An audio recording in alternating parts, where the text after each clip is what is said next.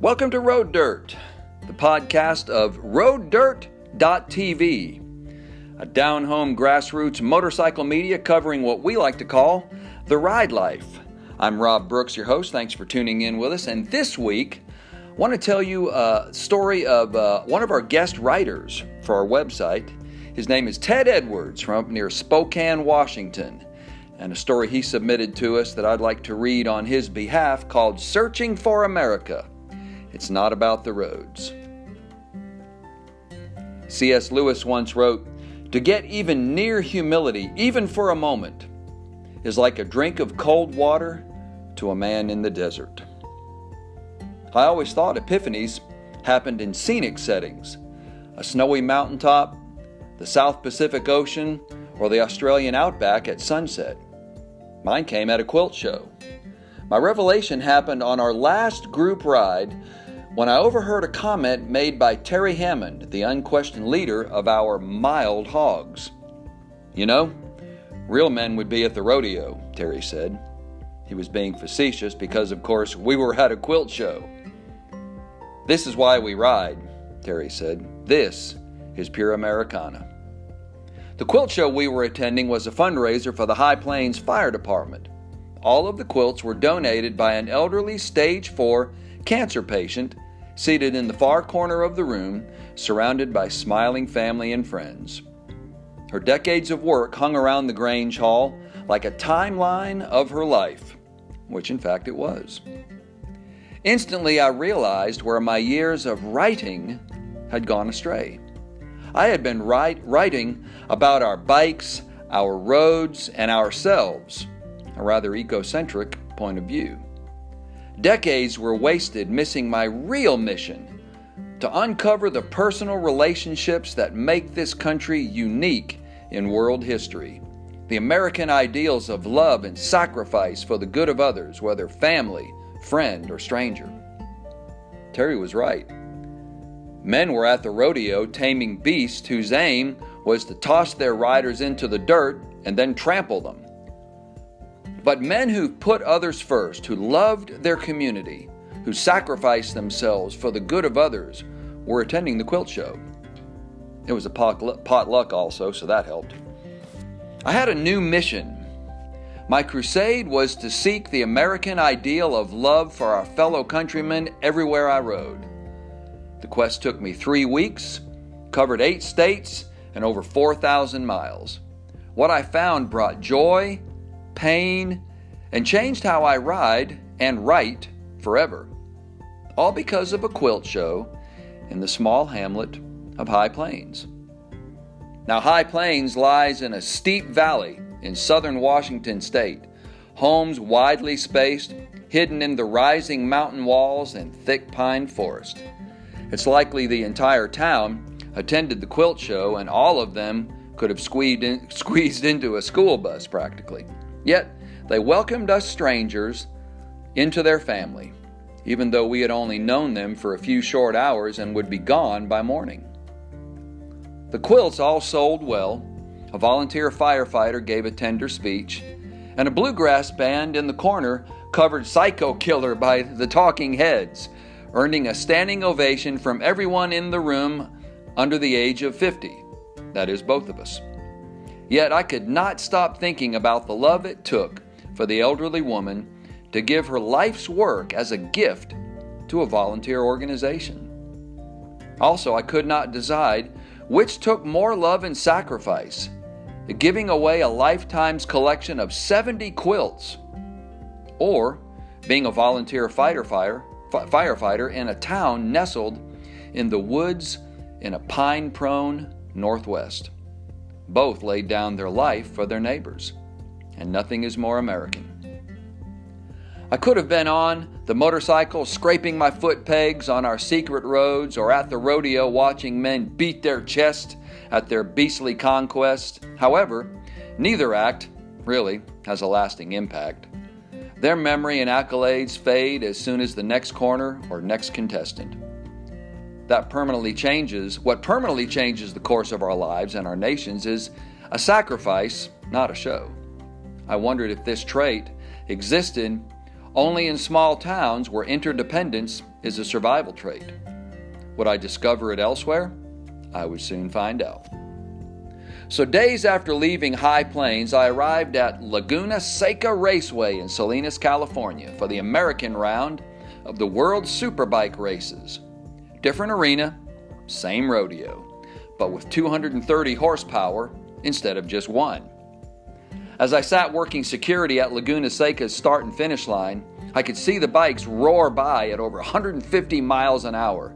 They wiggled and flexed as their riders slid off the left side of the seat, forcing their bikes to turn when all the laws of physics were telling those bikes to go straight, directly into the gravel.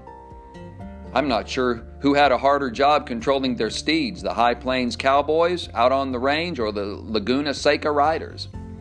Both of their mounts could maim or end lives without warning. The race was a spectacle worth watching, especially because there was no quilt show or potluck nearby. But I remembered my quest. It was not about the roads, or in this case, the track. It was about my search for American love and sacrifice for others, which is why I turned my back to the asphalt rodeo and talked to the elderly man seated to my left. His name was Chuck Baird, and he has been at Laguna Seca since its opening in 1957. From that time until now, he has missed one race. One. That fact alone is even more stunning since Chuck is not a Laguna Seca employee, he's a volunteer. Laguna Seca stands out among the high profile racetracks of the world because it is run by volunteers. The paddock crew gives their time freely to a track that draws racers and machines from around the globe. Yet it is run by local volunteers who do it for the love of racing, the track, and each other. The list of special people at the track is long, but no one has been there longer than Chuck Baird. Chuck's elderly frame is short and he walks sometimes unsteadily with a cane in each hand. He wears two hats a baseball cap with the track logo perched on top of his second hat, a wide brimmed straw hat to shield him from the sun. Chuck has a long beard like an Old West gold miner and a soft voice that speaks with the innocence and enthusiasm of a young boy. And when Chuck speaks, I listen. What Chuck has witnessed in over 50 years of volunteering at Laguna Seca is really worthy of its own book. One day, if I've lived life right and the stars align, I'd be honored to write that book for him. If I did, it would have chucked stories about people from the golden age of racing James Dean, Steve McQueen, Stirling Moss, Phil Hill, Freddie Spencer, John Cannon, Clessie Cummins, Miss Colin Chapman, Dan Gurney, just to name a few. When I asked Chuck about writing his history was his, his history his reply was if i empty it all out i'll have nothing to talk about. No one will want to listen to my stories anymore. Well i rather doubt that actually. Nevertheless i honored chuck's request not to write his stories because i promised. And in america our word is our bond Okay, maybe just one story. His favorite story happened this past summer and involved race drag ride drag, drag racer Big Daddy Don Garlits. When I asked him about this recent encounter, Chuck's eyes sparkled and he got as excited as a Boy Scout earning a merit badge. He put his arm around me, Chuck said, and I thought to myself, oh boy, Don Garlits has his arm around me. He showed me the picture. It's heartwarming. Don Garlits has his right arm around Chuck, and although Don is giving a beaming smile for the camera, like the pure Southern gentleman he is, Chuck is not. Chuck's not even looking at the camera. He's looking up and to his left at Don Garlits in admiration, like a child admiring and meeting his hero. Chuck's ear to ear grin hides his teeth, but it reveals his worship of Don. That picture is on his coffee cup. Yet, if Don knew the whole story of Chuck Baird, I think the hero worship would be reversed. I don't know the whole story of Chuck Baird's life. It would take weeks to chronicle, and I only spent a few hours with him, straining to hear his every word over the cacophony of engines, radios, and PA announcements. Yes, There was a race going on behind me, and 60,000 fans were present to watch it. Not me. Okay, maybe just a little bit, but I never lost sight of my goal. It was not about the roads or the track. It was about America's ability to generate people like Chuck, who have volunteered their whole life in service of others. How could someone do this? Chuck summed it up for me in one sentence. Well, all my favorite memories are here, he said. This meeting galvanized my resolve to find the American virtues of love and sacrifice wherever I went. They were out there for the finding if I was willing to look. Days later, I found it next to my tent. From Laguna Seca, I turned east and rode through Yosemite National Park and camped in Lee Vining, California. There was a group camp to my left of six tents and each one spat out an endless supply of adults and kids who played games with their glow sticks by moonlight. As I rested in my tent, an errant glow stick thrown by a young boy landed nearby. He came to retrieve it with his dad trailing a few steps behind. Their conversation was brief and poignant. Dad, why can't I go play over there? the boy asked, referring to my camping spot. Son, a quiet, authoritative voice answered, that is his space. This is ours. I was stunned by it. It was a simple lesson, really with far reaching implications. How many car accidents, crimes, world wars could be prevented by that one simple rule? How much conflict could be resolved by a plain understanding of where your space starts and, most importantly, where it ends? If every person or nation would follow this code, the world might be transformed. Maybe we should all go outside and play games with glow sticks more often, preferably by moonlight. Well, the squeals of playful delight continued in the camp next door, and no more glow sticks came flying my way.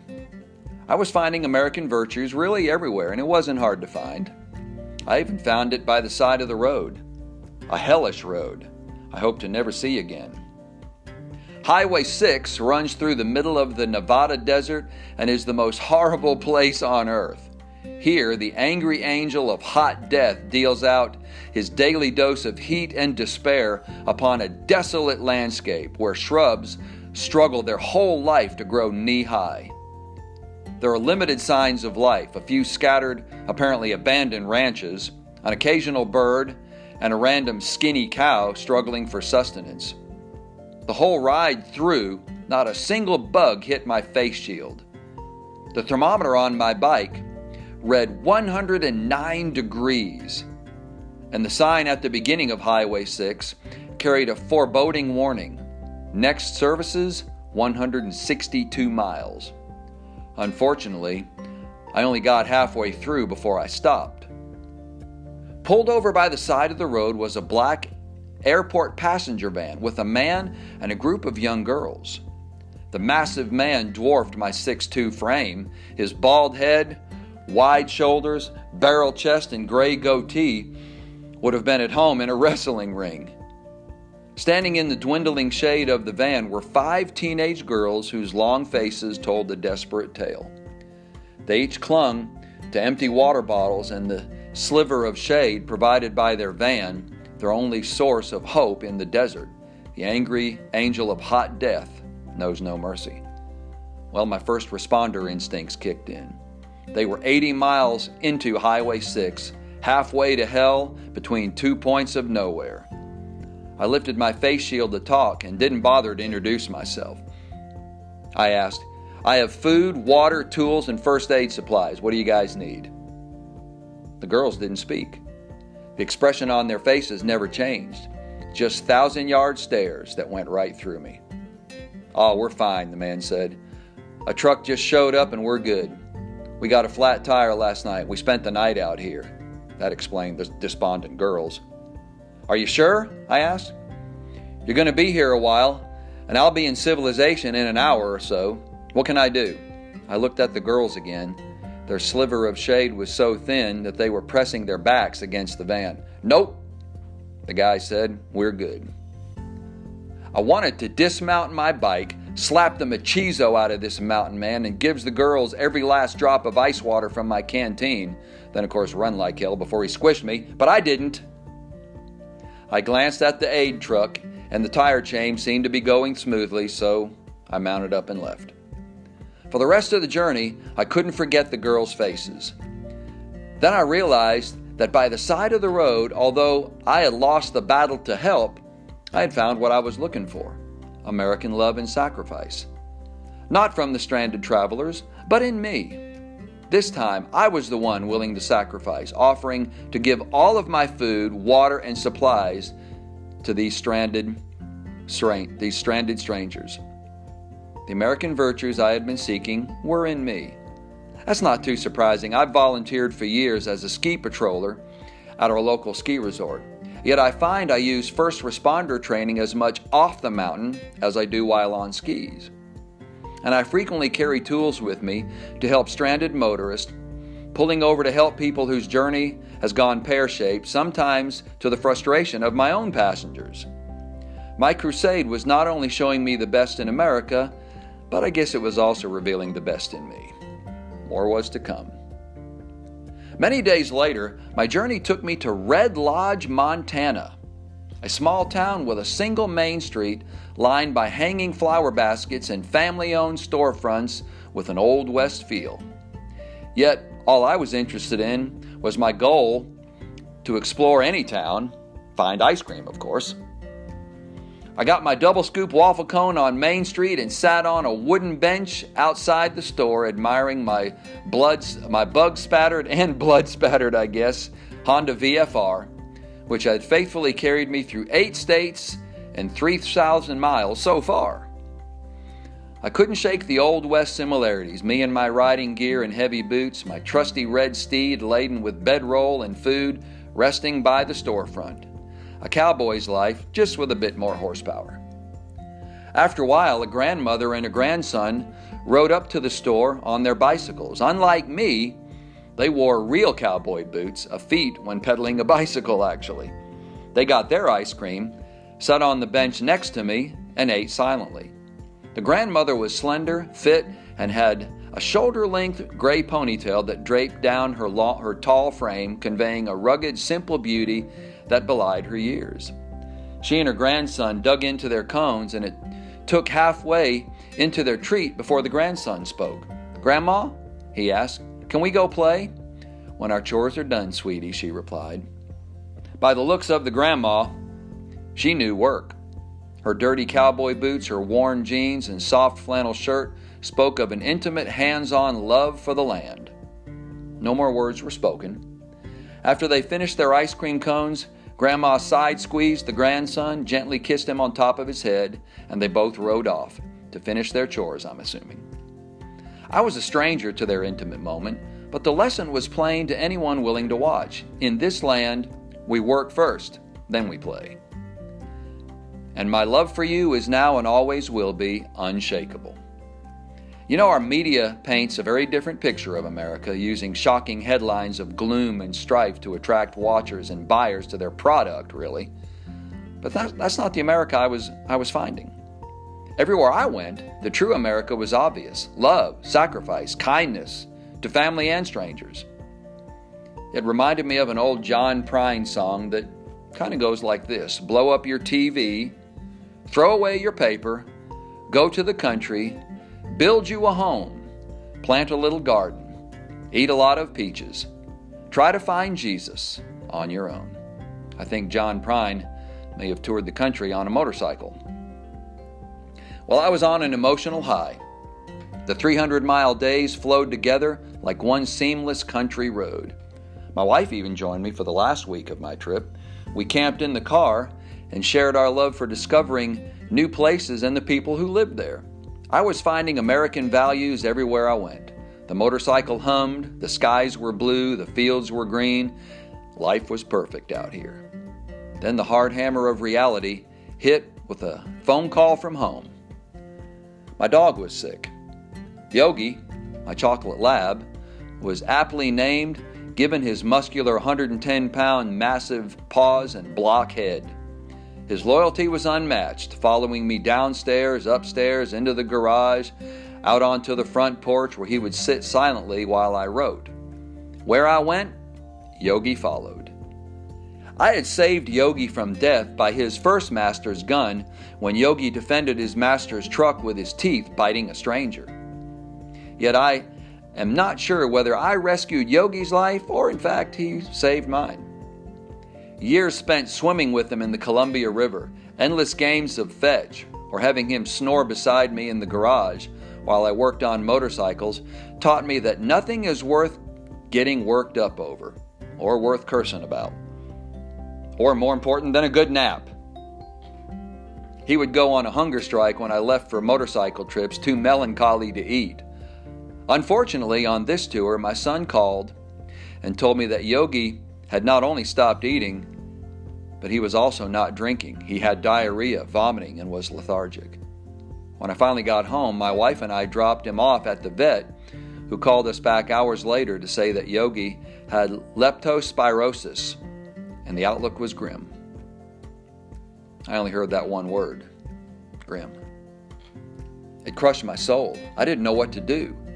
Distraction was the only way to deal with the vacant dog in the corner of my garage, an empty reminder of my terminally ill friend. I ripped the exhaust off my bike and began angrily hand polishing Bonneville salt off the stainless steel. I rubbed in hard, furious strokes for so long my arm burned and sweat beaded on my brow. I bury my grief, years of heartache from friends and relatives dying from cancer, motorcycle accidents, avalanches, and in the line of duty were buried in me, lurking just beneath the surface like a landmine concealed by a thin veneer of dirt waiting to be tripped. I'd been strong for all my friends and family during those times of grief, comforting others and putting my mourning aside for later, a time that, well, never came. Then my daughter Emily came to my workbench. She understood what was happening and silently touched my right shoulder. I dropped my materials and stopped polishing. Well, the landmine burst. No more holding back emotions or life. No more putting my grief on hold so I could comfort others. No more. For the first time in years, I cried hard. My sobs exploded on her shoulder, tears like shrapnel. I sobbed so loud it could be heard from the street until my tears dropped down her arm and my snot bubbles popped on her shirt. I cried for everyone I had lost until I could only breathe in spasms. Yogi died the next morning. The death of my friend emphasized what I had spent my whole journey discovering. It's not about the roads.